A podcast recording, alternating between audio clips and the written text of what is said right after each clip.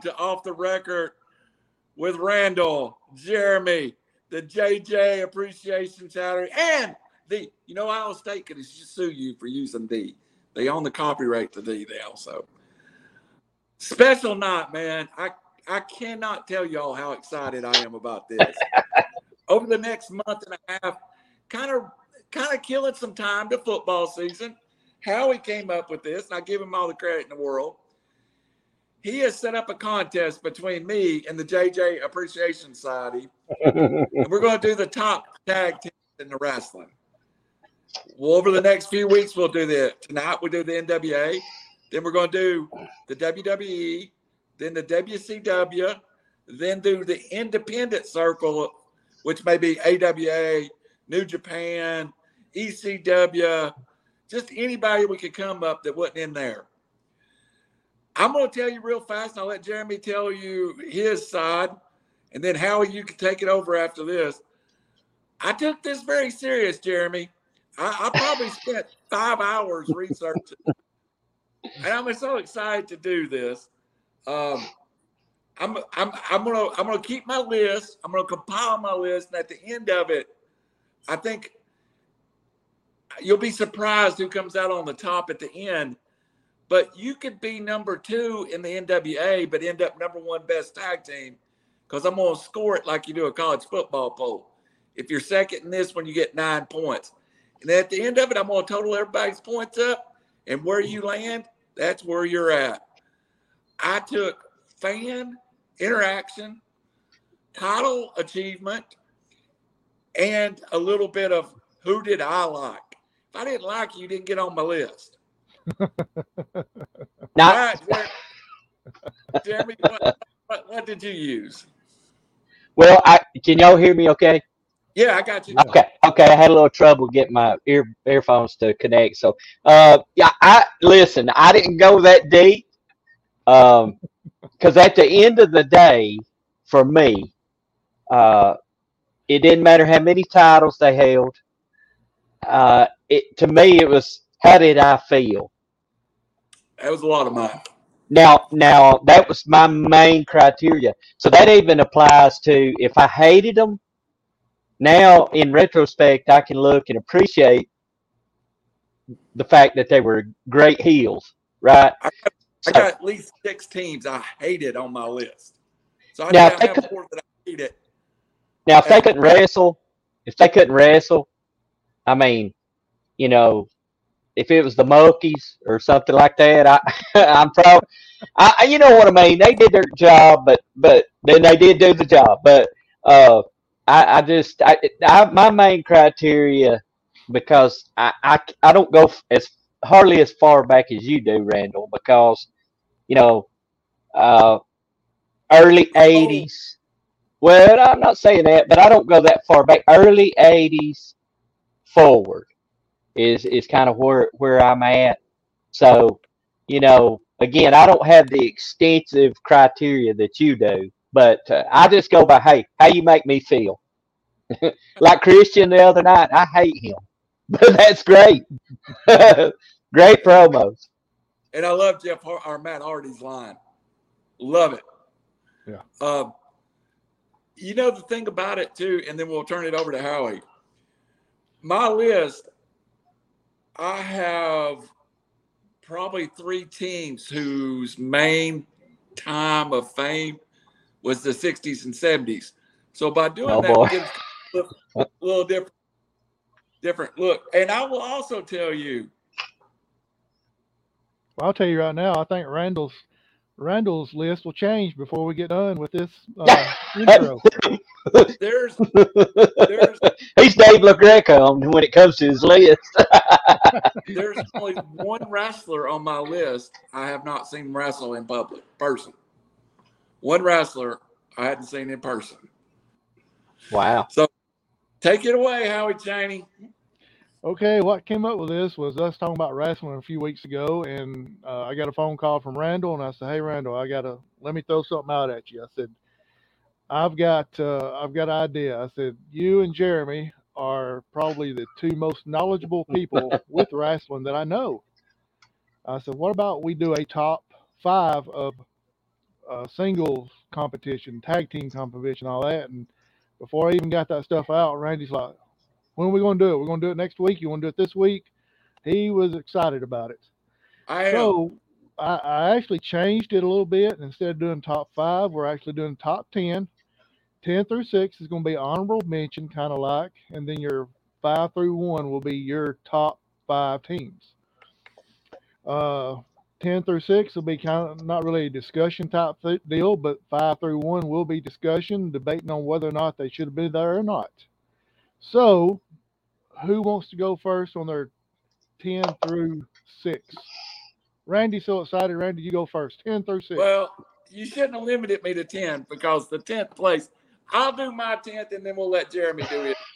That Uh, sounds good. Do your What? 10 through 6. And, and I'll give you a little reason why. All the people that are in tied for 10th are probably known better as individual wrestlers except one. And but they were great teams. My tie at number 10 Oh, Randy, Yeah, Randy, hold on a second. Hold on, hold on a second. Before we get started, this is NWA Tag Teams Top 10. Yes, sir. Let everybody out there know exactly what we're doing. Just NWA Top 10. We're we're Go ahead. talking Jim Crockett, Mid Atlantic. yes. Yeah, I got out of that a little bit, but not far out of the South. I'll put it that way. Number 10 from Mid Atlantic Wrestling, a two time world tag team champion, uh, Jay Youngblood and Ricky Steamboat. Ah, A great babyface team back in the day that I love. Those are ones that Ricky Steamboat went on to a great success. Jay Youngblood unfortunately died very early and did not have that success. My number 10, I just couldn't kick them out of it because they they really should be my honorable mention.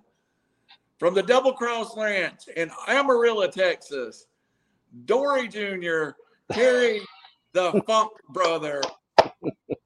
So, am I hearing this right? You got two number 10s? Yeah, I had a tie. got tie. 10. I had a tie. hey, you got to make it work somehow. I had 11 teams that deserved to be on the list. So my number 10 is a tie. Ricky Steamboat, Jay Youngblood, and the Funk Brothers. Jeremy, go ahead. I can't argue. Hey, look, I I was thinking uh, of uh, Youngblood, Steamboat.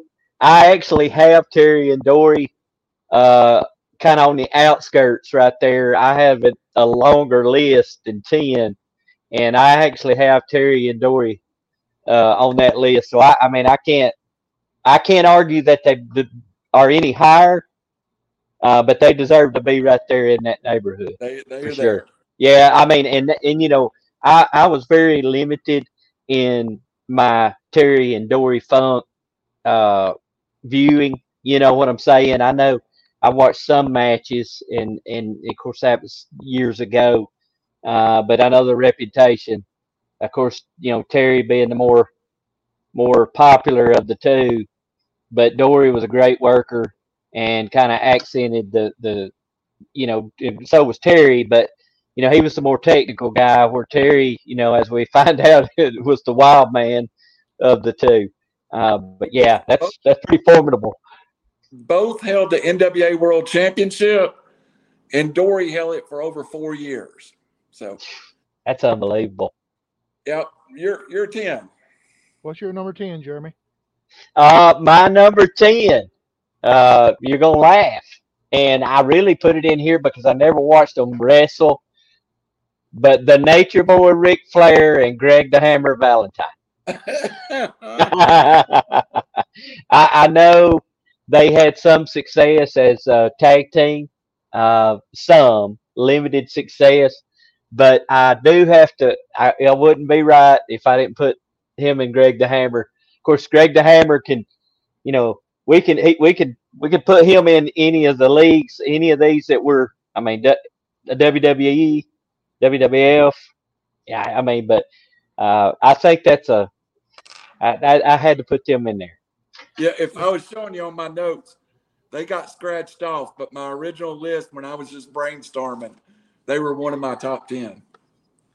Some some reason I, I got a feeling this will not be the only time we hear Ric Flair's name tonight. But anyway, let, Let's go with uh, number nine. Jeremy, give me your number nine.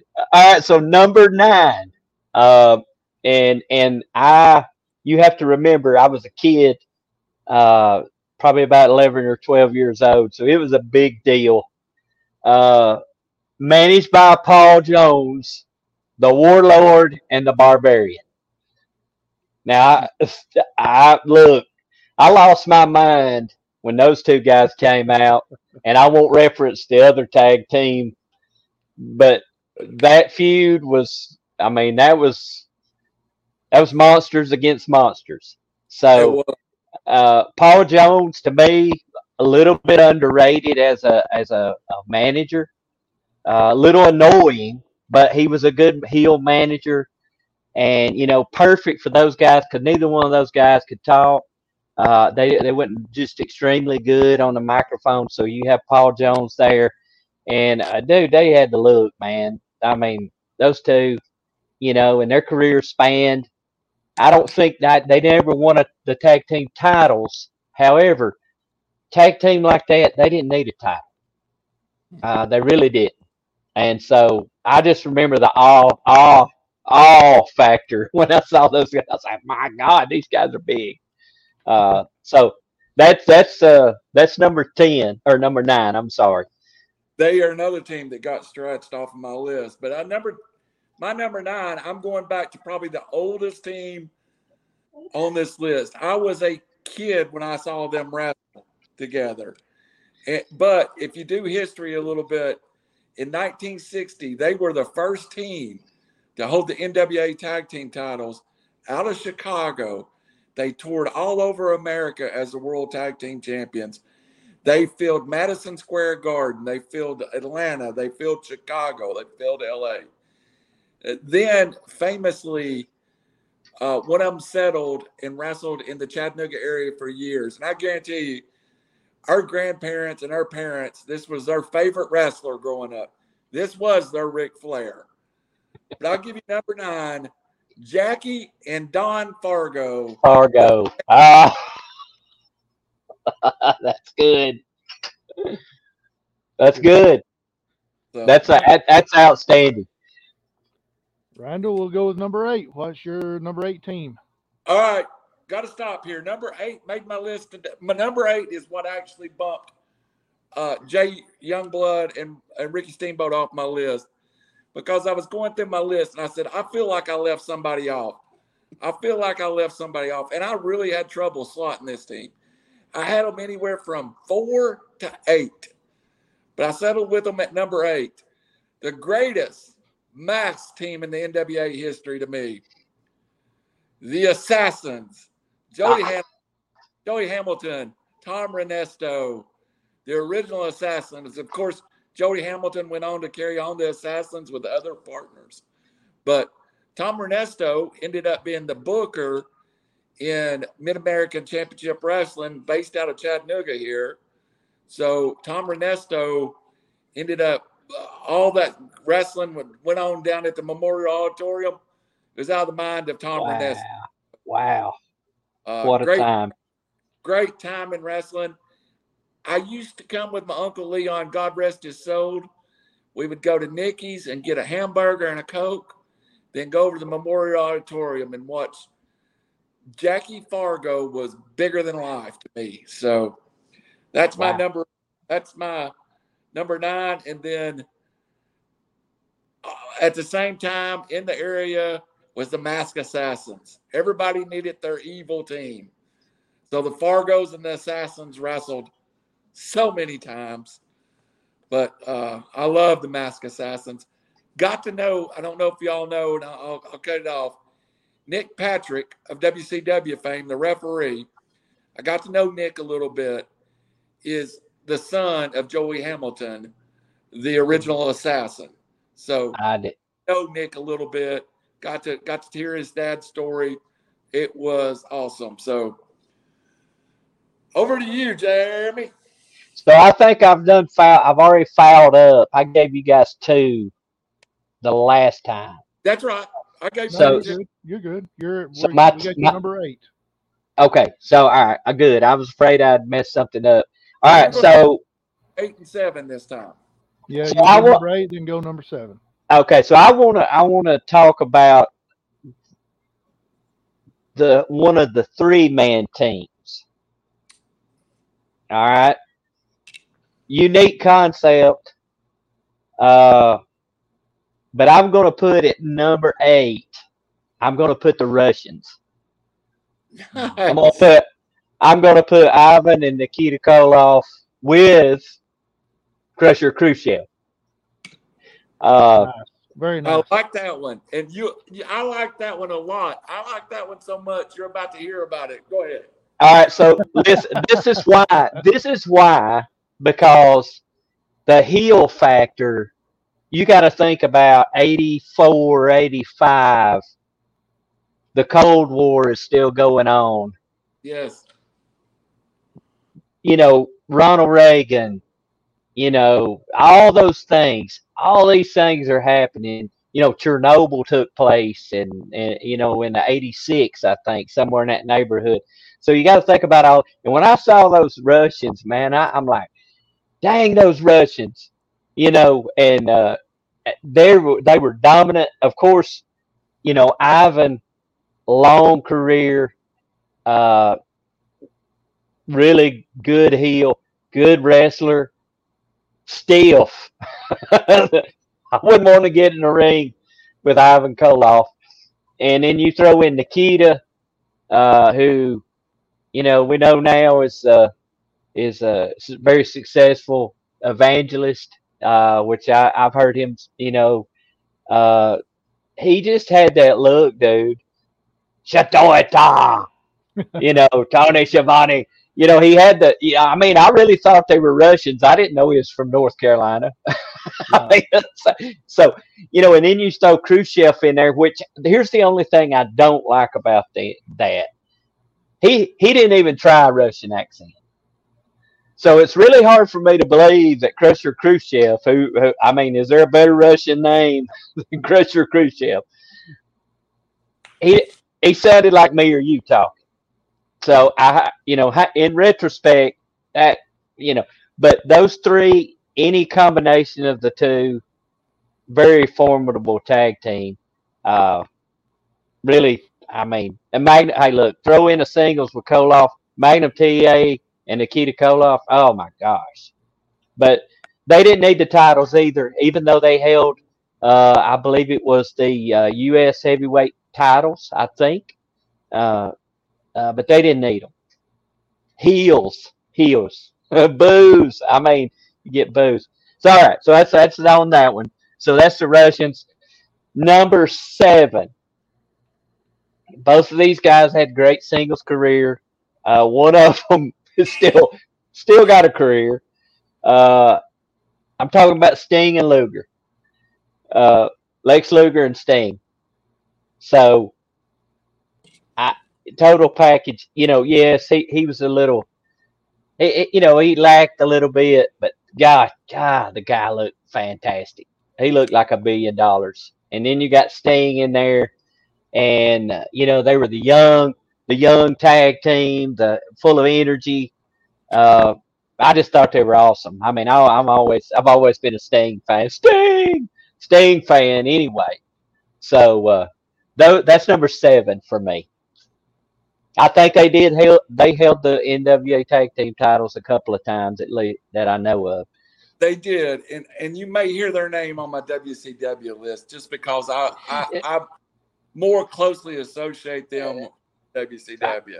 right right My number 17 is the Russians, Ivan and Crusher Khrushchev. And I can I can clean this Crusher Khrushchev thing up for you.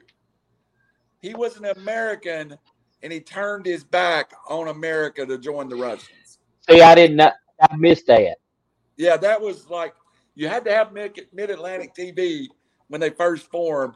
He even had a tattoo of an eagle turning its back on his arm. So uh, it was pretty in depth. But I, I want to expand on that more. Ivan Koloff, wa- I got to train with Ivan when I was trying to get into wrestling. He is also the smartest man I ever met as far as telling you the truth. And he told me, this ain't for you. So that, you're about to get your college degree. You're big, but you're not athletic. This is not for you. Go have a great life. This is a tough life.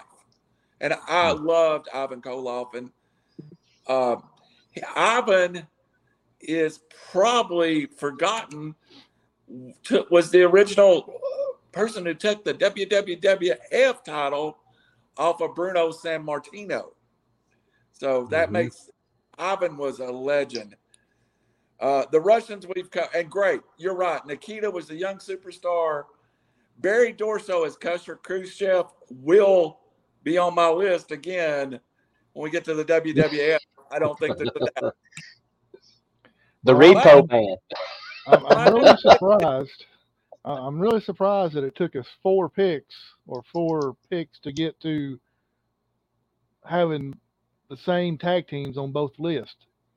You know, I, I really thought it would be a little bit further along, but it took four picks. So well, Randall Randall, Randall went way back, man. He went uh, way back. So Randall, let's go with number six. Number six, going way back.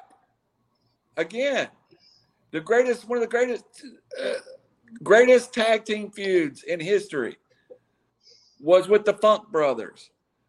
They also famously turned heel after a career of being faces to feud with Ricky Steamboat and Jay Youngblood over the NWA territory, NWA World Tag Team Championship in the Mid Atlantic territory.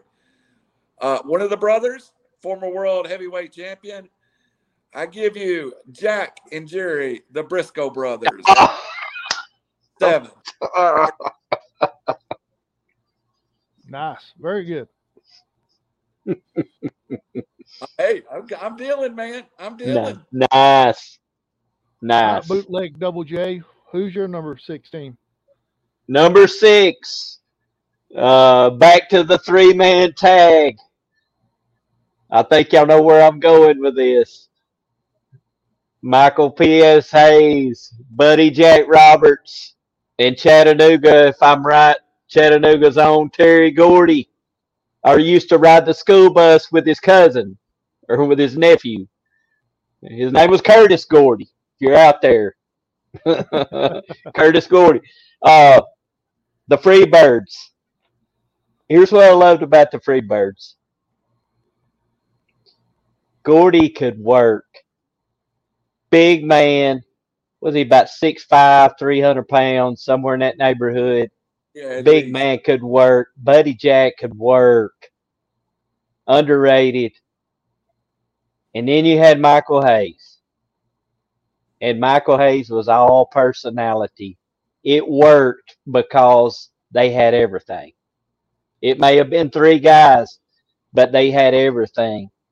Um, Michael Hayes, you know, I, I, was listening to something the other day, and you know, he cut a promo. Uh, it's probably around '87, something like that. Uh, may I may have got it confused with something else, but he was, you know, he he he wanted to challenge Ric Flair for the title, in, in you know, independently, but uh, from the Freebirds. But Freebirds, this version, not Jimmy Jam and Michael P.S. Hayes. I'm talking about this Clearly. version. Clearly. Yes. Clearly. Uh, look, feuding with the Von Erichs. Oh my gosh. I mean, it's like picking on God in Texas when you you you you jump on the Von Erichs, man, you're in trouble.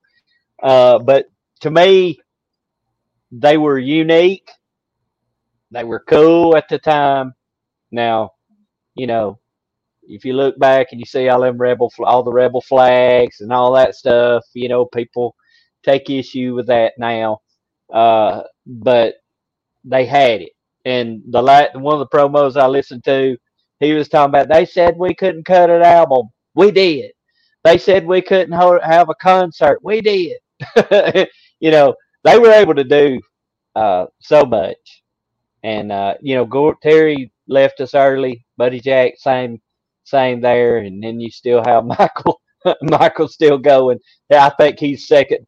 I'm I'm wondering if he'll live. Who will live longer, him or Ric?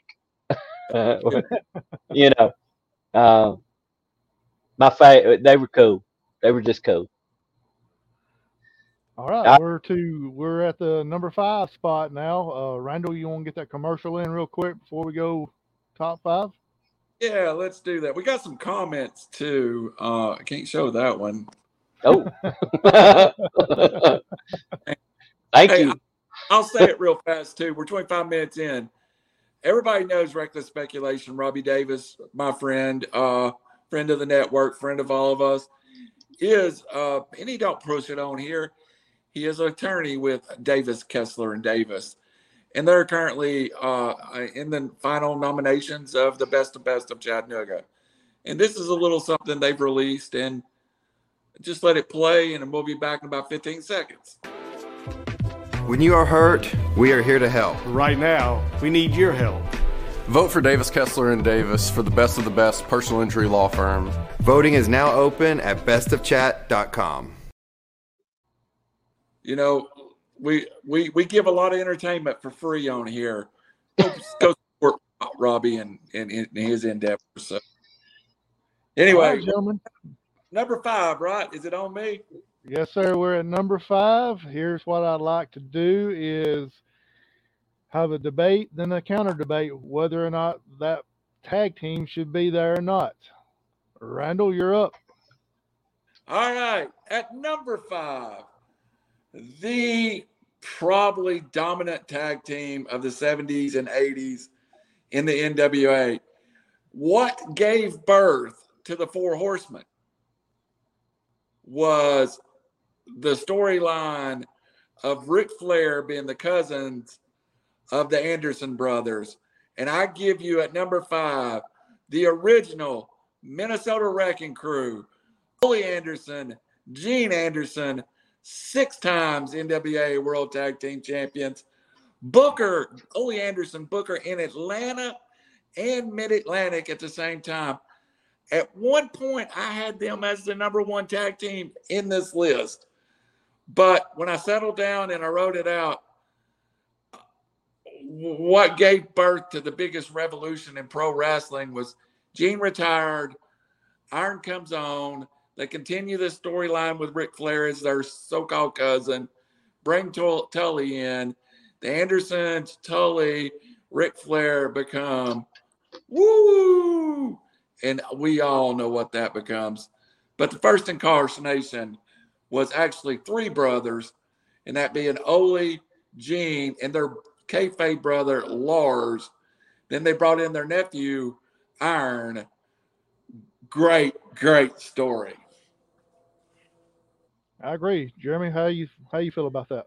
Well, I mean, no, I, I, you know, again, uh, I caught the tail end of uh, Gene, you know, as far as seeing him, and, and I didn't watch him wrestle much. So, you know, I'm more familiar with with Ole, with Ole and Arn, of course. But uh, man, they were, you know, I know Ole was tough, and and no, I've heard Gene stories, uh, and they for me, they they kind of exemplified a tag team in that era for sure. They beat the holy crap out of you. Uh, And they they had such good opponents to work with too. They made stars out of Yeah. other guys. So I will say this, uh, you know, on a negative there, and again, my criteria was different. And, and of course, if had I been present to watch, you know, a, a, at least a window of their careers and their tag team together, I might feel differently. Uh, to me, though, there there was not really that much impressive about the guys as far as you know charisma. Uh, they they just beat the crap out of people, and you know they wasn't they wasn't impressive looking. They they didn't have you know Gene was you know my remembrance of Gene was you know right at the end of his career he had a little shake to him, uh, you know, and so I I wasn't really impressed. Now had I like I said had I saw them at their genesis and and you know when they were younger, I I would probably feel different. But I, I just really I'm like eh, eh these guys you know they they're tough no doubt legit tough uh, but I just wouldn't they they didn't make me feel one way or the other. Gene looked that way when he was young too. I just go ahead and tell you. I would throw you one thing that they did that I thought was the greatest thing in tag team wrestling. They always worked the arm, and that was the storyline in every. They would arm bar. They would slam them on the arm, and they'd make everybody submit. And I don't know why more tag teams don't do that. That was just a great storyline. Good deal. All right, Jeremy. Let's see your number five. Okay. Uh, the reason I laughed a while ago was because uh, he's already Randall's already mentioned my number five, and Well, it was uh, before. I haven't really saw Randall's list, but I'm pretty sure you already mentioned one of his. But go ahead. Yeah. So Yeah. so this is going from and again, my main criteria was how did they make me feel? You know, how or how do I feel about them? Um this one is a little different because I didn't have the experience. Just the same thing with Gene and and Ole, I guess. Is that is that right? It was Gene and Ole. Gene and Yeah. Ole. Yeah, so uh, I just threw one in here for nostalgia, just for the simple fact of the number of titles they held. Right, I didn't get to watch them, uh, but Jack and Jerry Briscoe. I, I had to put them in there because if you look at their accolades, you look they've they held every NWA tag team title there was to hold, and and Jack being NWA World Champion at one time, uh, you know, the and on top of it, they, these guys would could whip tail. They were legit athletes, uh, very decorated collegiate athletes. Uh, as far as Jack, especially Jack stuck out more than than Jerry, I believe. Uh, but I mean, I you look at the list, and I pulled the list up again just to look at it. I mean, North American Tag Team, NWA North American Tag Team Champions, NWA Southern. He was Southern Heavyweight Champion on his own. United States Tag Team Champion. Um, gosh, I mean, you just keep going and going. Georgia Tag Team Champions. Uh, the national. I mean, Eastern States he- Heavyweight Champion for Jack on his own. Uh, and then they held the World Tag Team Champion, uh, kind of the Mid Atlantic version, three times with Jerry. So those two guys, and and you know, and I'm kind of being a hypocrite here because I, I kind of knocked Gene and Ole. These guys were not impressive either.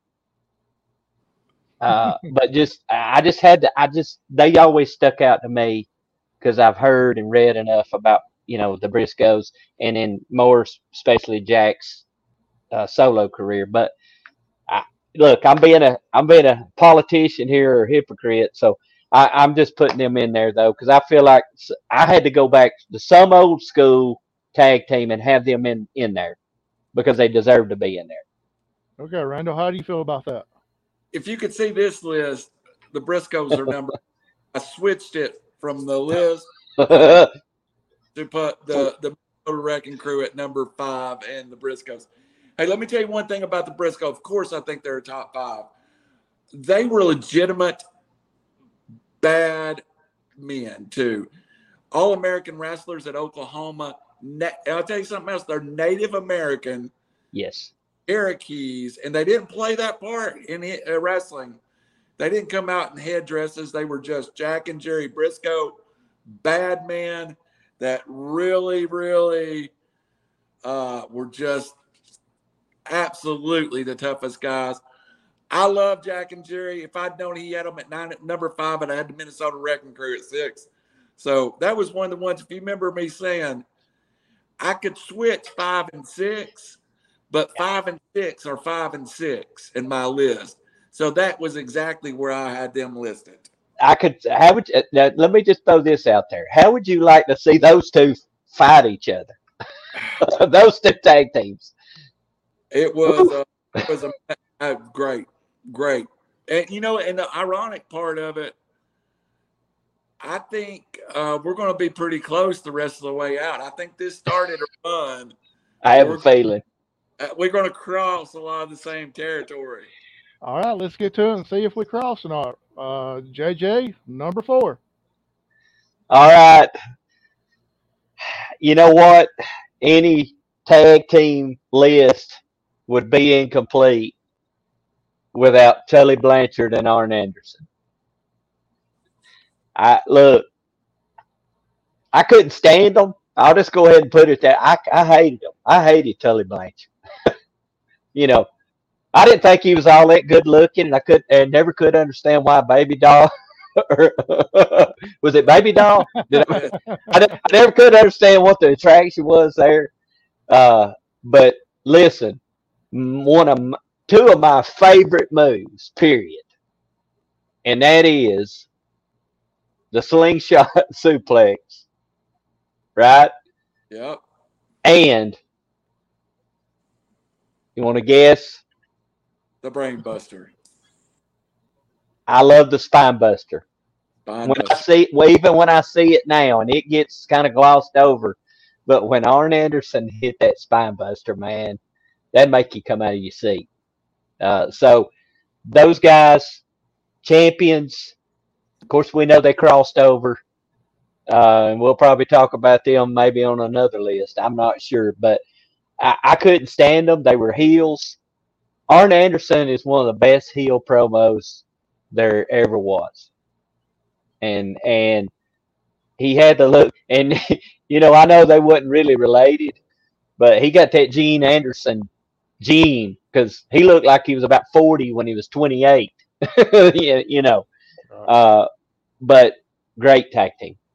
Loved them i mean i hated them but i appreciate the fact you know they made me they made me dislike them right heels. Randall, your thoughts?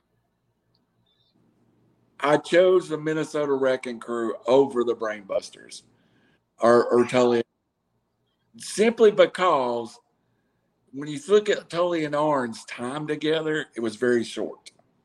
I mean, they were about a two or three year, and, and I'm not talking about the Horsemen because a long time while they're in the Horsemen, it was Arn and Ole hmm and was either the world's TV champion or the US champion. It really wasn't until they brought Luger in that Arn and Tully become a tag team. Now, I'm going to have Arn Anderson and Tully Blanchard on my list, but I think you'll see them somewhere else where they were a tag team and a tag team only. So, without going into that, let me just say this. You have no idea how cool it was Oh, coolest to, heels. to, to see those guys uh, in the NWA Yeah. And then to see them elsewhere. That It was the coolest. To me, that was so cool to see those guys. And we'll talk about that another time. from in my head, and in, and I can't get it out of my head. Tully and Arn is a WWE tag team, and I know that's horrible, but they were the Horsemen. I think of them as individuals in WCW and NWA. That's blasphemy, Randall. that's that's blasphemous. Uh, no, I mean I, I I get what you're saying, uh, but I, If I think of Arn Anderson, I know most people think of him as a, a tag teamer. I think of him as the world's greatest, world's TV champion. That's my first thought. So, But- think about this though. These guys are still contributing to the wrestling business today, both of them. I, they're gonna be on my list. Just like this one. Great. T- Tully Blanchard can still talk, and Arn can too. Uh, you know they they're just so good. Uh, one other point uh, I, I will make: I don't even think they were the best tag team in the Horsemen, because my favorite match was Barry Windham and Ric Flair as a tag team against somebody else on my list. Yes. My favorite match of all time. We're going to run into probably here about number three. All So right, let's hear your number four then. Number four. Well, all I'm going to say is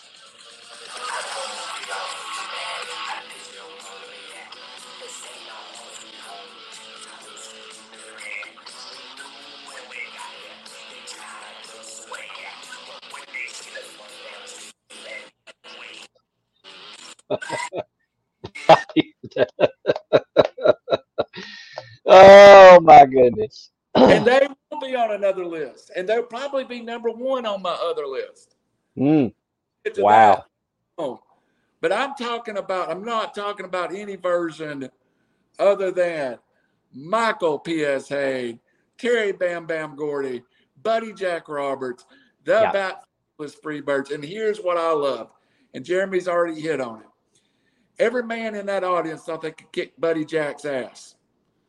Every woman in that audience thought Michael Hayes was the prettiest I've ever seen. and every man in that audience wouldn't go out back with Terry Gordy on their best night because he was in that arena. no, sir. A little history, and I don't know if everybody knows this. Uh, I actually saw Terry Gordy and Michael Hayes in 1979 at the Memorial Auditorium as Terry Gordy and Michael Hayes. Uh, wrestle Bill Dundee and Jerry Lawler. Nice. It was great. They weren't the Freebirds. They were they were a version of the Freebirds that hadn't flown yet. They'd go to Memphis and start becoming the Freebirds, and then the famous Memphis, which is we're going to hear a lot about. It. There was a huge exchange of talent at Memphis and New Orleans, and a lot of things got changed. And the Freebirds end up working for uh, Bill Watts down in the mid, and he hated Michael Hayes' work. hated I can see that. Block, hated his work. So Buddy Jack Roberts was actually Buddy Roberts and Jerry Brown of the Hollywood Blondes for decades. Uh, he had Buddy Roberts there in his territory, and he gave him Buddy Roberts and said, "Here, work with Buddy. Michael, you do the talking." And they became a sensation from that point. It is one of the few times in wrestling that I could completely mark out for somebody. Everybody on this list, they are my favorite team. So I have people higher, but there was nobody cool. And when it comes to the rebel flag thing, man, I agree with a, a lot of. It don't play well, but in 1980, it was not the missile heat that, that it is now. And there was a bunch of African American folks in the same arenas that I was in, and they loved the, the Freebirds. I even heard Michael Hayes address it one time. Go, you know, we didn't know 40 years ago. We didn't know what Right. we didn't look at it. It was just a bunch of crazy Southern boys. I wouldn't Yep. wear it now, but back then I was probably guilty of wearing it then. You know. Yeah. So I love the Freebirds and Terry Gordy. Rest in peace. I, outside of Ric Flair, maybe my favorite wrestler of all time. Uh, and you know, he's right there. Terry Gordy, Dusty Rhodes, Ric Flair. Love them. Now, so, so think about this: Terry Gordy outside the Freebirds. What about a tag team? And they're, they're not on this list. Maybe they should be. They're But what be- about what about what about Terry Gordy with Doctor Death Steve Williams? greatest tag team name in history because Japanese doesn't interpret the English well. The name of the team in Japan was the Miracle Violence Connection. Uh, wow. Oh, Independent list. Terry Gordy will have, I don't know where they'll be at, but in the top five, Terry, Terry Gordy will be represented twice. that's One- scary. Bird once with Dr. Death Steve Williams. He may make it the third time with Stan Hansen. Yeah. So when I, Terry Gordy's going to show a lot. All right, Randall, let's hear your number three. Well, my number three, I, I got to have some music for number three too. I'm sorry, but it's just not the same. the great in-ring tag team wrestler of all time, the greatest mouth uh, in wrestling history. They partnered over time with a couple of different third members, but I particularly would welcome from the dark side, Lover Boy Bobby. lover boy. Whatever you want to call Dennis. I get blanked on Dennis. Lover boy Dennis and beautiful Bobby. Yeah. I include Stan Lane in it because the run was Yep. together. Yep. Uh, the, that run with Jim Cornette, Bobby Eaton, Stan Lane, Dennis Condrey, uh, it was a run that they did together. But I will tell you, the original version of the Midnight Express was Dennis Condrey, Randy Rose, and Norvell Austin. They moved around, and again, they formed in um, Memphis and was sent to Watts. Uh, I was going earlier. They they sent Gordy and Hayes to uh, New Orleans because they had another blonde tag team they liked better. That was a guy named um, Wayne Ferris and Larry Latham. Wayne Ferris become famous as the Honky Tonk Man, and Larry Latham become famous as the Moon Dog. So at the same time, they had them. They had uh, the midnight. They had uh, a Midnight Express version. They had a version of uh, just craziness. So they send the Midnight Express down to work in Louisiana because somebody else on this list was down there turning it up, and they had to have an opponent. But I think Jim Cornette is JC. God, greatest greatest promo maybe in wrestling. Uh, Bobby Eaton, Stan Lane versus Ric Flair and Barry Windham in the UTC Arena Clash of Champions. Greatest live match I've ever watched. Wow. It was unreal. Horseman win it, but God, it was so good. There's a point in that match where Windham and Eaton get down on their knees, and Jim Cornette talks about in his podcast and go, they do it all the time. And they would do a whole wrestling section on their knees, whipping off the rope, backdrops. And at the time, I was like, well, that's a little odd. But then when you hear Jim Cornette talk about it, they were so good that they would challenge themselves to do stuff like that. Wow. That was unreal. And Barry Windham, while we don't talk about him a lot, in ring, Barry Windham, when he was young, was as good as anybody in the world. So, number three, I give you the Midnight Express. Wow. I can't. I, I mean, I can't. I mean, we're we're we're, we're probably going to be the same teams, just a matter. Uh, I, but where- I can't. You know, I re- I first my first experience with the Midnight Express was the with Dennis Condrey. I knew that there was another version, the one that you mentioned, uh, and then later on Stan Lane.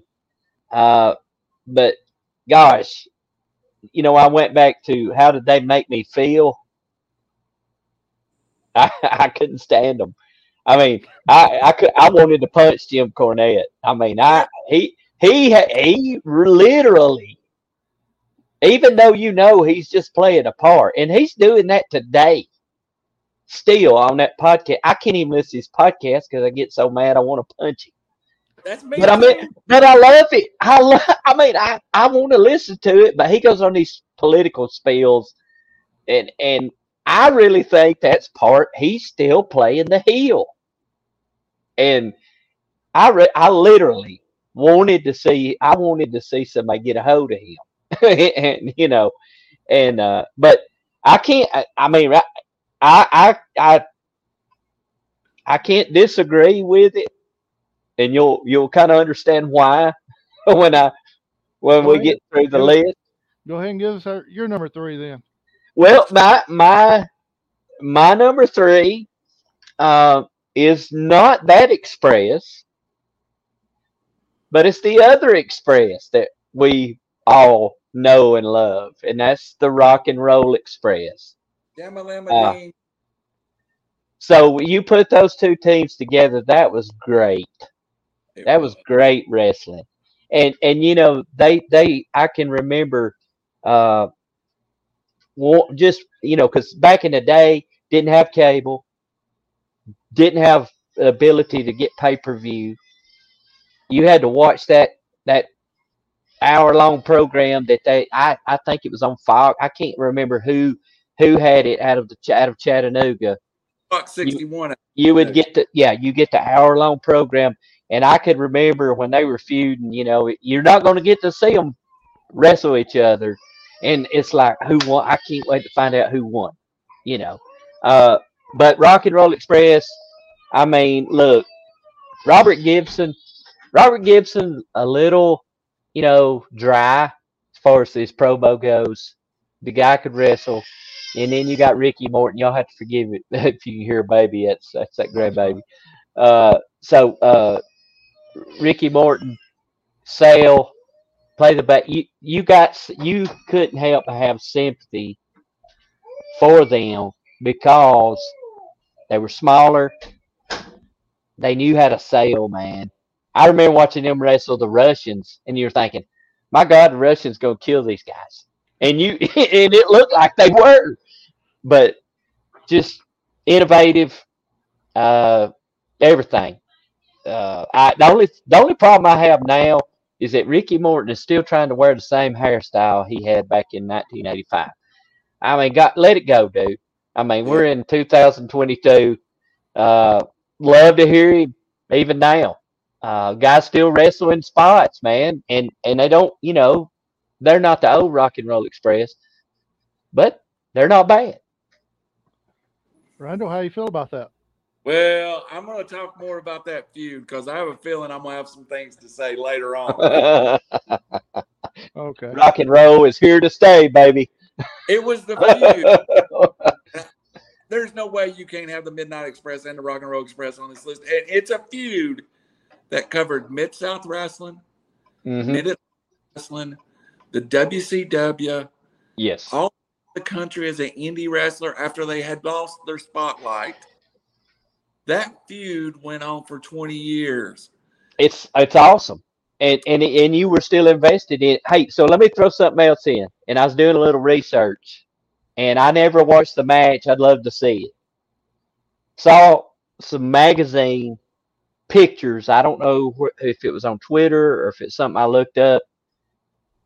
I did not know the Rock and Roll Express wrestled the British Bulldogs.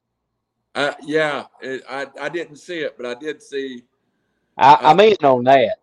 the, the Rock and Roll Express made their way around the world three times, I bet. Yeah. And then you think about uh, the Rock and Roll Express versus they beat the Russians for the World Tag Team Championship in their first appearance in Jim Crockett promotion. Yeah, it's crazy. Ric Flair uh, and Ricky Morton had a famous feud in the The training, the training garments. Rock and Roll Express, it was Ricky and Robert Gibson, the Gibson brothers, were a monster old territory wrestling team. Hmm. Ricky Morton and Ken Lucas held the Southwest Tag Team Championship, Wow. the CWA cha- championships. These guys had successful careers with other tag team partners before they got put together. Yeah. And, and I'm gonna end it because we're going to run long if I don't. But I'm going to tell you the story Jerry Lawler told on his podcast before he ended, because Ricky Morton is the son of a, a famous referee from the Memphis territory. So now they've, they've got Ricky and Robert there, and uh, Robert Gibson's brother was a better wrestler than either one of them. He was great. Ricky Gibson unfortunately had a car wreck. They're trying to, and Memphis was great for building tag teams. Absolutely the best territory. And Lawler, Lawler, who was booking at the time, said, "I- "This will be a month, but what are we going? What kind of gimmick we're going to put them on?" Hmm. So Ricky Morton said they went to the flea market, and bought every bandana, every leopard print, every zebra print they could, had them on their trunks, and showed up as the Rock and Roll Sparrows, and it was born at that point. Wow. Argument. The only argument I might have is, I might think they ought to be higher. We'll find Wow. out here in a few minutes. All Wow. right, JJ, number two. Number two, I've got that other express, the Midnight Express, with Jim Cornette. So we we've talked about them. I I I of course I like the Rock and Roll Express back then in the day because they they were the baby face team and you you wanted to see you know they were smaller. Like i said they were smaller. You you you feared for their lives especially the russians you know. But then you had the you know midnight express. You had the extra man there. You had jim cornette that evil slimy uh you know i could say other things but jim cornette so he was always, you know, so it was like they were always outnumbered. But the reason I put the Midnight Express where I did is because I appreciate the heelage. Yeah. I hated them. I didn't. I didn't like Beautiful Bobby. I didn't understand why his name was Beautiful Bobby because I didn't see anything beautiful about it. He He didn't have the physique. You know, his hair looked weird even for 1984. Uh, you know, Dennis Condrey, lover boy. Den- who's gonna love that guy? He's all hairy and got got that beard. I mean, I didn't really see it. I can't, can't hear you, Randall. You must be on mute. I said I think that was the point. Yeah, so it's like, no, these guys are the opposite of what their names. But you know, I could buy into Sweet Stan. He was a good looking dude when he came in. You know, Jim Cornette was a nut you know, but I just they were to me they were the best heel tag team uh in the business at that time.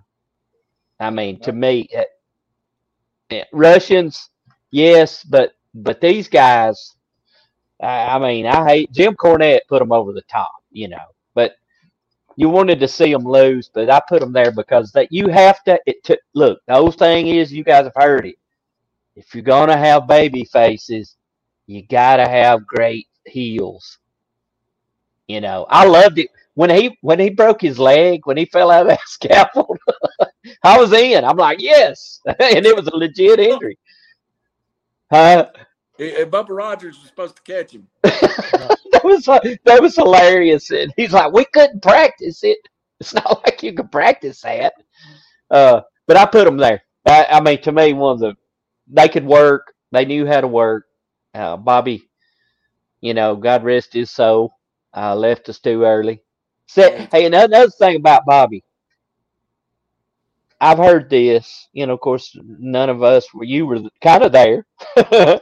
uh, definitely not me.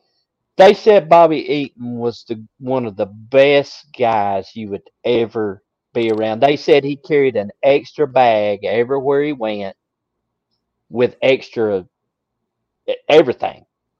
And if anybody needed anything, Bobby Eaton had it. Um, I, I don't want to derail this, but if you brought, I was going to try not to, but you brought it up. Now I've got to speak to this. I got to know Bobby really good. Um, Bobby, because I was from Chattanooga, Bobby started here, uh, and he knew it well.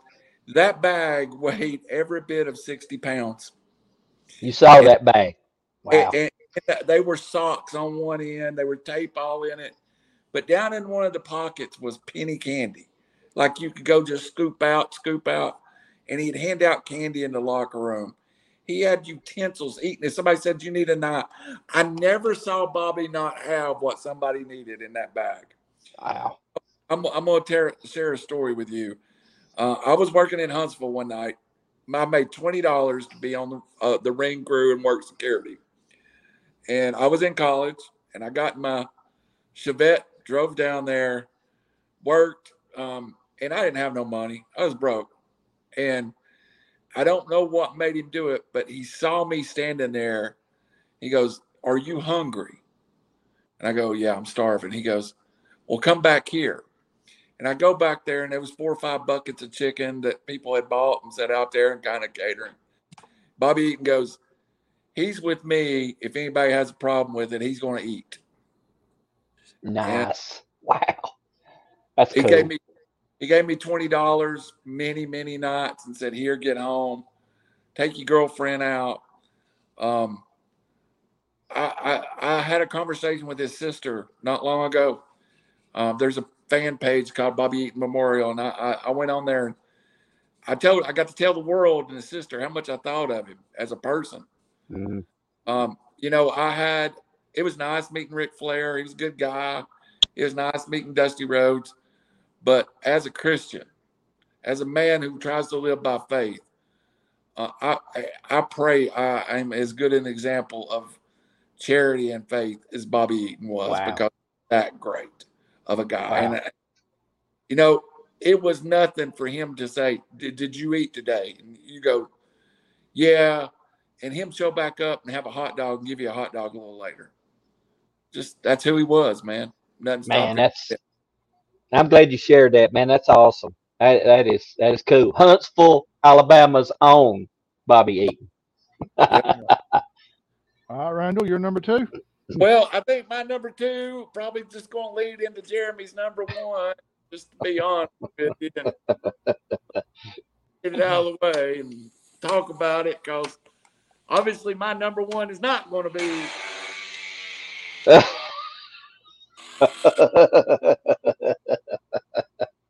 I knew we were heading this way.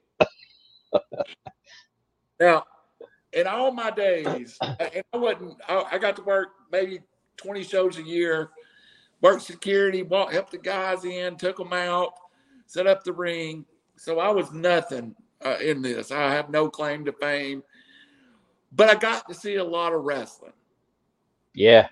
Or two tag teams that no matter where you were at in that arena, you knew they were headed to the ring. And even the guys out back called it the Road Warrior Pop. that music came on. That place went crazy.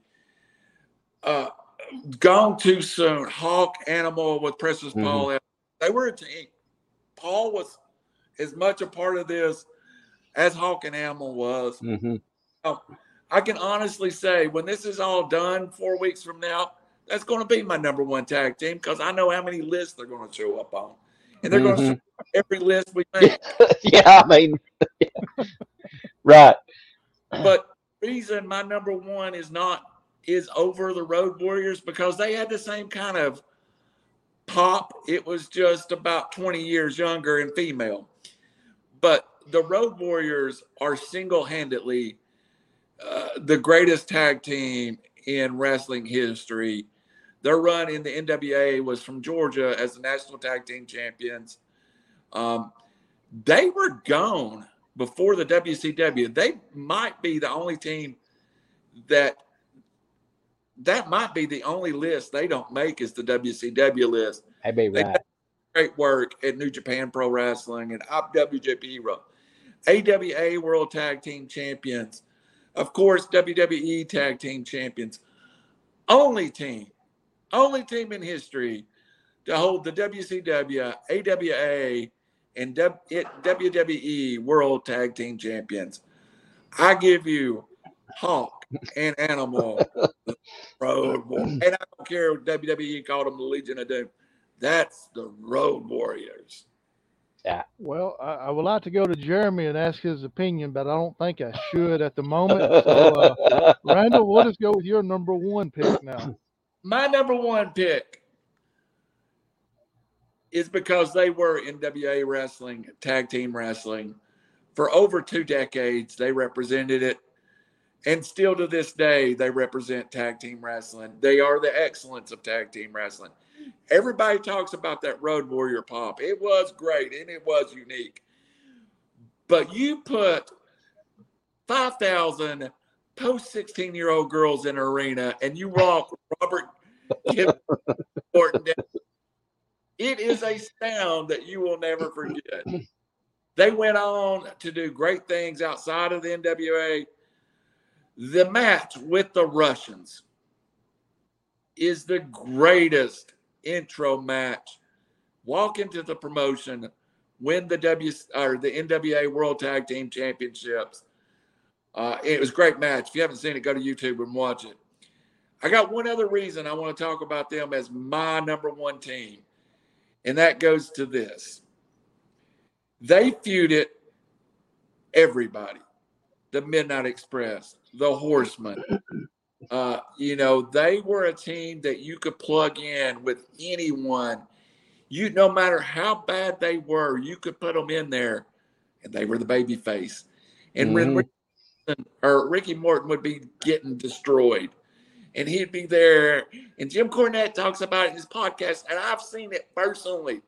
Ricky Morton, 15 minutes into the match, would crawl on his knees and grab the bottom rope and the second rope, and he'd reach his hand out towards the first word, row, and he would just go. And that place would just go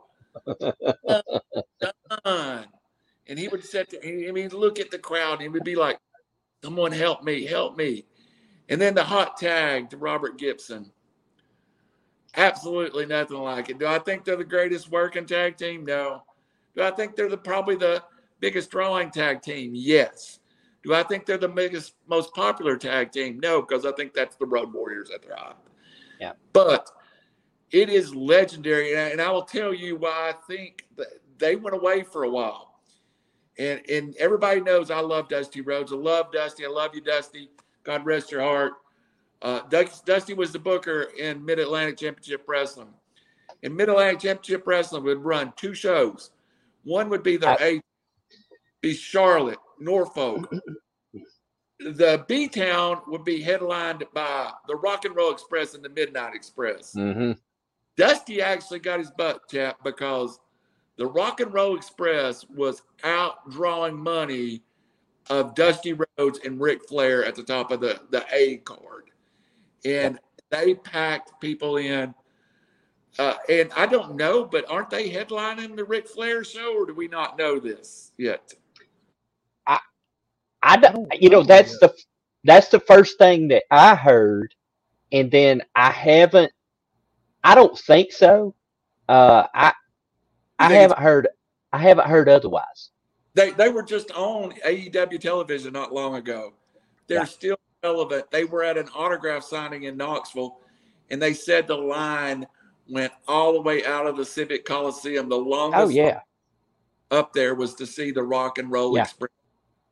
And I'm Yeah. not a fan of the Rock and Roll Express. I used to say I am the anti Rock and Roll Express because I was a 25 year old male that listened to heavy metal. that ex- But how come from their place? There's only two tag teams that was every list I made. There was only two tag teams at one and two, and that was the Road Warriors and the Rock and Roll Express. Mm. All right, Wow. Jeremy, your thoughts on that, real quick. Well, I'm glad you brought that up about them selling out the B show because I was going to mention that. You, you, Redo, you had more details, so I'm glad you was able to throw that in there. But yeah, so yeah, the the the the, the noise from the crowd is because it was all those 14, 15 year old girls and the the high pitched scream that even on TV you could hear. You know, you could you could do, you could hear it. They used to say around the arena that the Rock and Roll Express put more girls into puberty than Elvis. I mean, hey, may be right. Uh, well, I guess uh, you know there's no suspense here. Uh, there's not really any suspense. You y'all would flip out if I said Wahoo McDaniel and you know I don't know Ronnie Garvin or some Manny Fernandez, Rick Rude, somebody like that. Uh, you know, my number one, uh, and again, yes. Listen, you got to think about and talking about how it makes you feel. So these guys didn't, they never needed a title.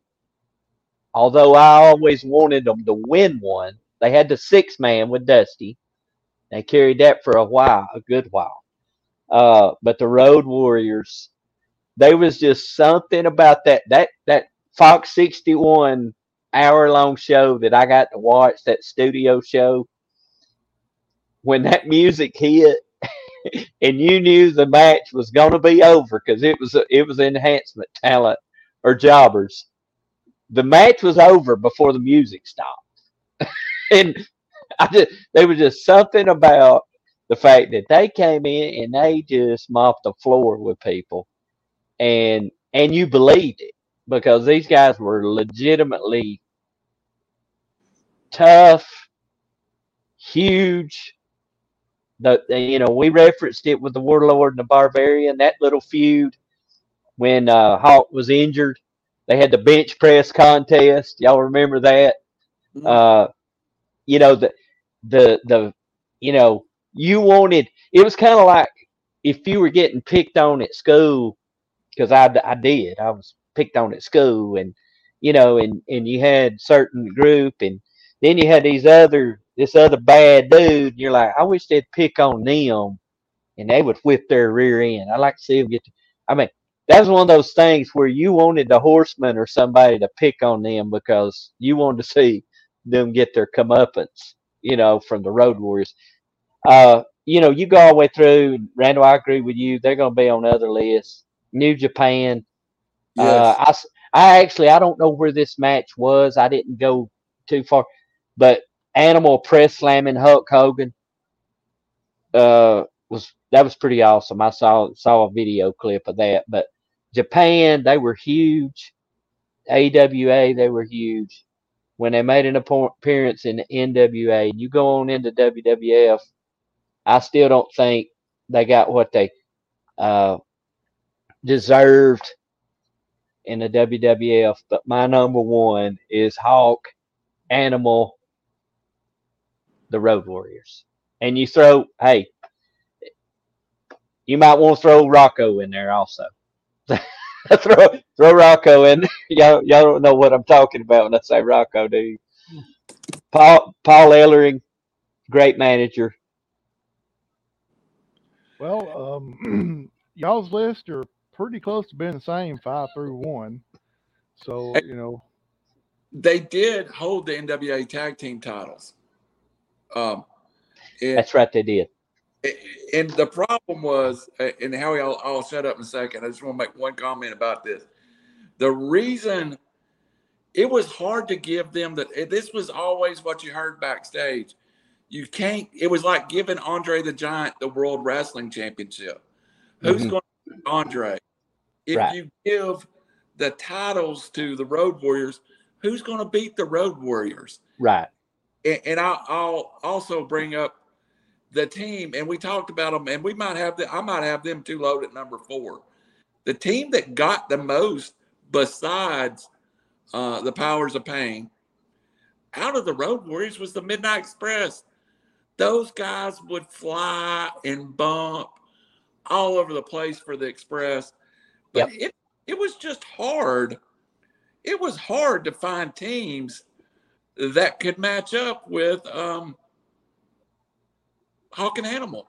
I mean, it was almost impossible. So, um, I, and I did love the Dusty Magnum TA versus the Road Warriors feud. That was great. Wow.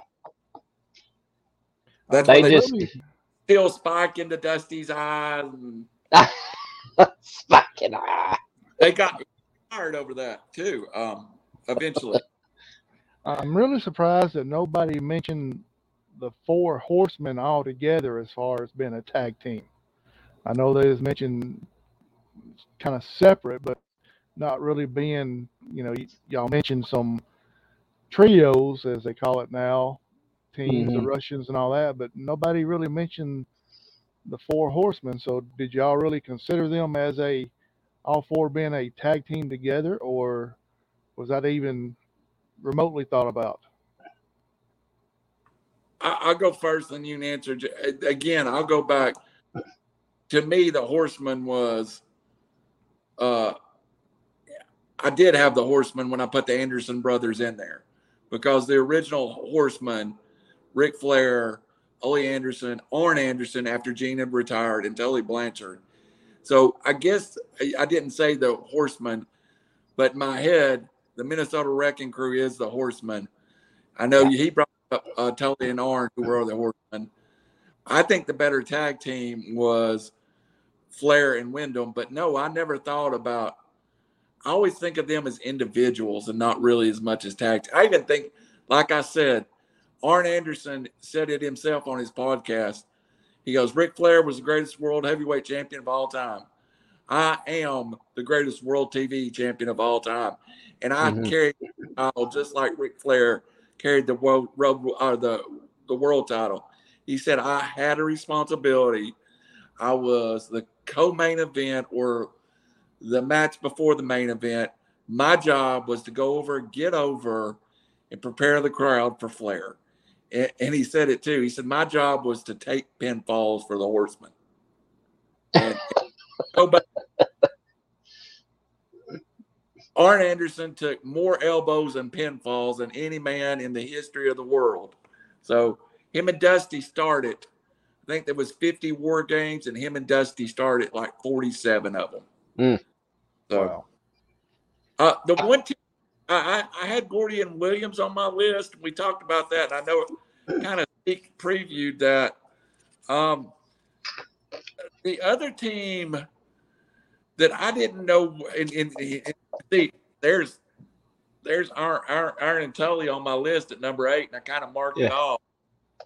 Um, the other team that I didn't know what to do with that I wanted to put on this list, and you jokingly said it, but um, Manny Fernandez and Rick Rude was a Mhm. monster team with a long run in the NWA before WCW. Uh, matter of fact, they stole the NWA tag team titles. There was one that I wanted to put on there. Yeah. Uh, the interns was another one, another mass team out of Chattanooga. But uh, the one that I didn't put on the list, that someday I'm gonna go back and look at this list and say, "Hey, you're an idiot," was Robert Fuller, Colonel Parker, as you know him, and Jimmy Golden, who bunkhouse buck. But Robert Fuller and Jimmy Golden probably held more regional tag team titles in the NWA than any team alive. And then in the WCW, that was of course Colonel Parker and Bunkhouse Buck. Sorry. Jeremy, your thoughts on the Four Horsemen? Now, I I be honest with you, Howie. I I didn't. I never. I always thought of them as Ric Flair World Champion, and then back, you know, Randall referenced it, and then you had the World TV Champion, Arn Anderson.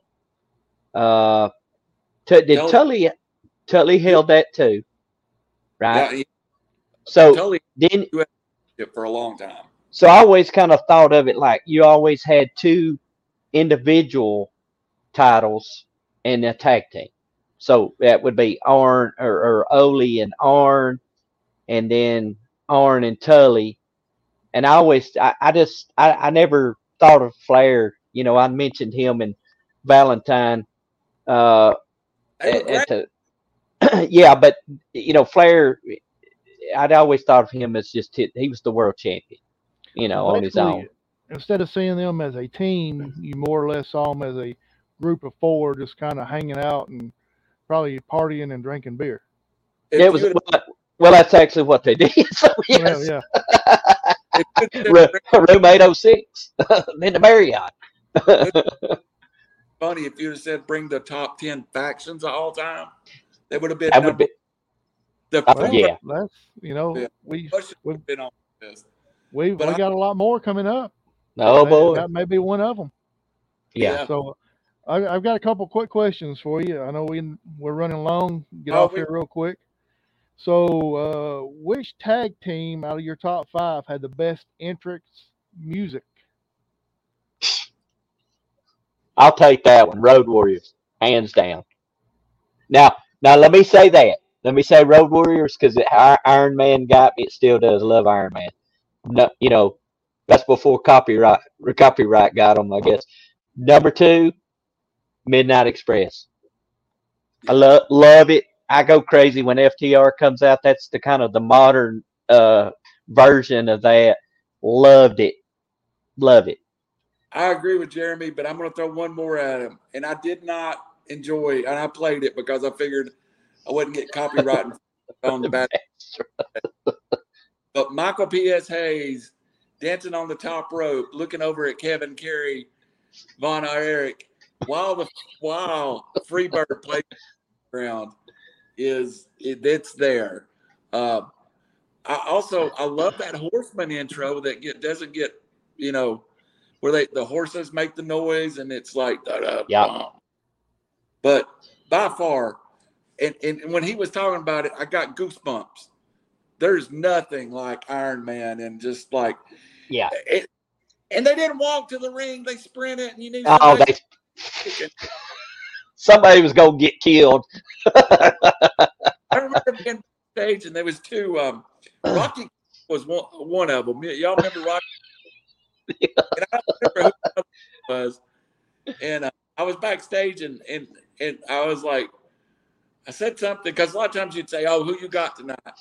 And I looked at Rocky and said, "Who you got?" He goes, "I'm taking the ass whipping tonight. I got the Road Warriors." they knew it. He's like, "I just might as well get ready to go to the hospital or something." man." And they're gonna. He goes. Hey. He goes, and they don't know how not to hurt you. That's just who they are. That's all. Yeah. They, hey, go ahead. Go ahead. No, go ahead, Howie. No, No. No, no, go ahead. I, I got another question. So go. You No, go ahead. I had a random thought. We'll hold it. I'm, I can bring it up later. Uh, out of your top five, which tag team had the best finishing move? Ooh. Hmm. I tell you, who had the worst finishing move. My number one with that double drop kick is about as lame as me going Yeah, to I agree. oh, Yeah. 55 years old. Um, Uh, Mm. I don't, I don't like the Doomsday Device. I'm not crazy about it. Um, as physical as the Road Warriors were, that just seemed like a, a, a end. Uh, totally. You know what? I'm gonna go with the Alabama Jam, the Midnight Express. Bobby Road, Mm. Bobby off the top row with that leg was that's not bad. pretty. And and you know what? They don't praise him. They do like Jimmy Superfly Snuka, who come off chest first. I'm not sure coming off with the leg and giving the leg drop, hitting harder on your body and tougher technically to do than just get on the top. Because you think about it, if you're going to every dad that's ever had a kid has gave them the Jimmy Snuka splash on the couch, and it's mm-hmm. easy to somebody. But now you go and jump down with your leg on top of a man. You're 230 pounds, and he never hurt anybody. So I'll, I'll go with Bobby Eaton in the Alabama Jam. I, I I mentioned it early. Uh, give me a give me a slingshot suplex, and give me a spine spine buster. I'm in. That's by far the best. I, I I would put the Doomsday Device number three. Uh, but but yeah, the the probably the slingshot suplex for me was always. The, I loved it. I don't know why I hated Tully, but I I love the slingshot suplex. And, and I see it now. If I ever see it now, and you rarely do, I mean, I I'm gonna use the term. I pop for it. I'm like, oh wow, slingshot suplex. Good deal, guys. Randall, you got any closing thoughts on your top five? Oh, I- and, and I, I'm gonna run it to you all. We talked about a lot of tag teams here, and a lot of them wrestled each other. Is there a tag team match that you never saw in your top ten, or anybody in my top ten that you'd like to see? And I do have one, so I'll go first. I would have loved to seen the Briscoe brothers versus the Road Warriors because oh. only the Briscoe brothers could keep up with the Road Warriors. You could have legitimately sold that as a tough guy, tough guy contest. I would dare say on that one that if that was a legit, that was a shoot fight. I'm taking I think the- I have too. Yeah, yeah. I think that would be yeah, no doubt. So is that one of those matches that you'd have to have a ambulance on standby just in case? yes. If they broke real, Hawk and Animal was going to the hospital. So they they probably they may have wrestled. I never saw it. So what about the Rock and Roll Express versus the Freebirds? They probably wrestled. However. I never saw that. here's the thing about you can't even find that one on YouTube. And and it was it was in the old Mid South. Right. The Freebirds moved on to WCW, WCCW with the Von Erichs. But I'm pretty sure when they were shooting back that somewhere at a Superdome show, the Freebirds wrestled the. But that was should have been That'd a be- feud. That should have been a huge feud. No, I'd love that. Now I'm in on. I'm in on that. I, I would. I was also fantasy booking crossing tag team eras, and and I came up with, how would you like to see FTR versus the Midnight Express? Ah, Be That's good. all. I'm done. Howie, back to you. You're the host. All right, guys. Uh, great show. Enjoyed it. Learned a lot today about about a lot of different tag teams. Um, Yeah. yeah, go ahead, Jeremy. No, I, I was going to agree with you. I mean, Randall brought he brought the history, man. I I mean, I don't know it. I just, you know, but uh, it was interesting. Uh, love the story about Bobby. Uh, so it was a lot of fun. Hey, and isn't it funny how many of these great tag team wrestlers were in other tag teams and were great too? Like Dennis Condrey and Phil Hickerson is a legendary Memphis team. Uh, these guys could work as tag teams, could just do it. hmm I, I actually had one more question, but Shoot. uh, I'll, I'll ask it real quick. Uh, which ones of your top five? Which of the tag teams could have broke off and been the best individual wrestler? Ooh, Jeremy, I got this one. I'm going to go first. And it almost happened. When Tully and Arn left for the WWE, Bobby Eaton and Stan Lane almost got inducted into the Four Horsemen. I think you hmm. could have took those two and made them horsemen in a heartbeat. Bobby Eaton also won the World TV Championship, won the U.S. Heavyweight Championship, had a great tag team with uh, Sir Robert, uh, whatever his name is, was there. Uh, Steven Regal, uh, Yes. the Blue Bloods, was Mhm. in the most underrated faction of all time.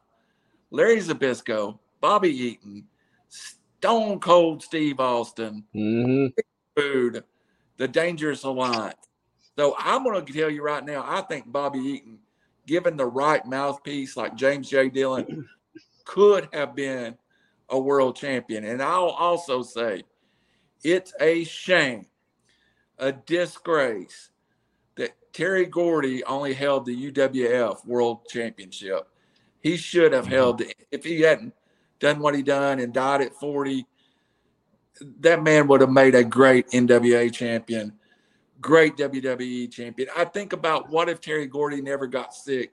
What could they have done with Terry Gordy versus Hulk Hogan around WrestleMania 5? Oh my gosh! Uh, Wow. Terry Gordy was making, uh, and uh, his family watches this show and still in the area, so I don't mean to, but this has been publicized. Uh, Terry, the Road Warriors, they were making ten thousand dollars a week in Japan, and he wouldn't leave Japan to come, you know, be a world champion or be a U.S. champion.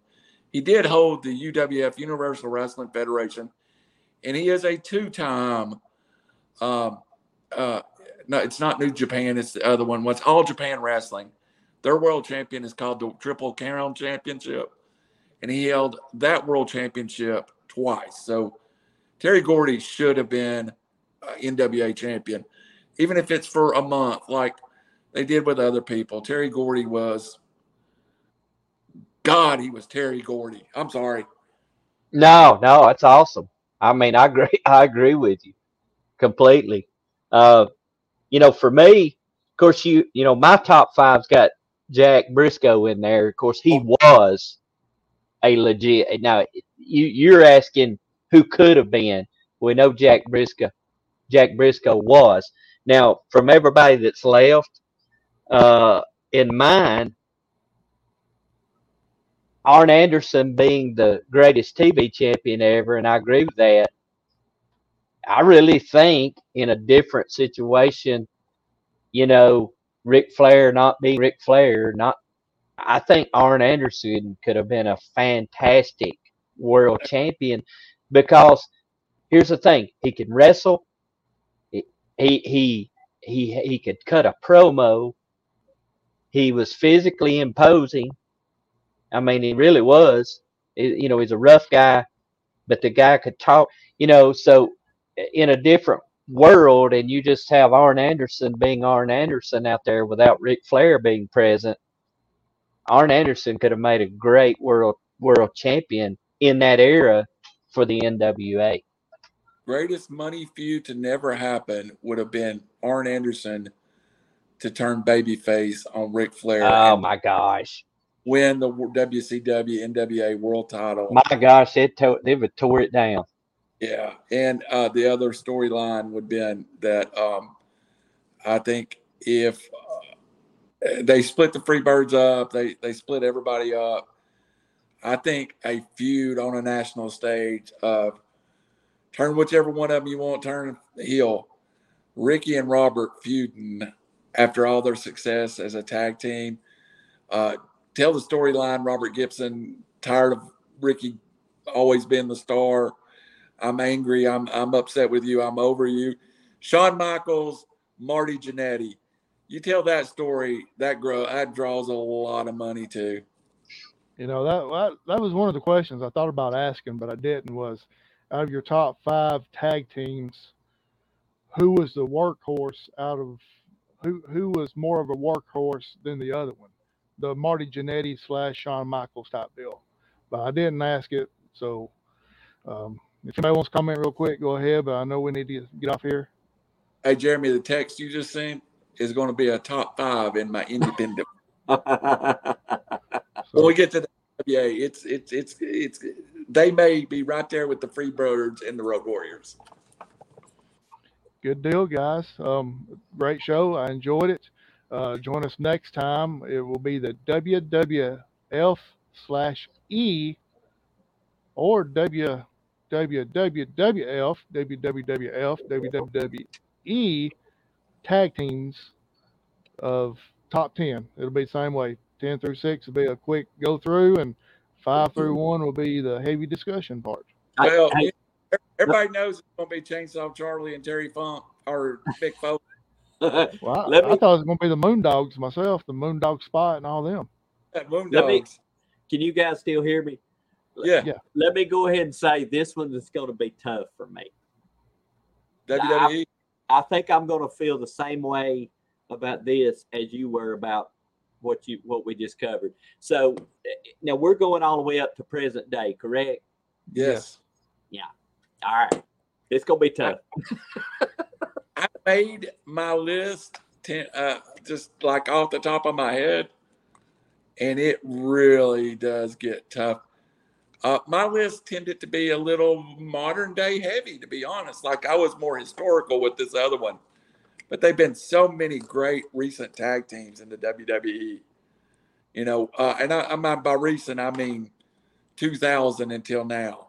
Oh yeah, I was just like, well, I left this one off. Hey, and I'll just go ahead and say it now because they will be in my top 10. I made my first list and I got finished and looked at it, and the Dadgum Heart Foundation wasn't on it. oh my gosh. I just hope I just hope one of y'all have the bushwhackers on there myself, but that's just my my opinion. Hey, they made my NWA, they've been my NWA 15. as as the Sheepherders. Yes. Great show, great idea from Howie Cheney. We'll see you next week. The WWE. Chainsaw Charlie, Mick Foley, top tag team of all time. Nah. Uh, we'll see you next week. And don't forget, vote for uh, Best of Chattanooga, Davis Kessler and Davis on Cherokee Boulevard in Chattanooga. Good night. God bless.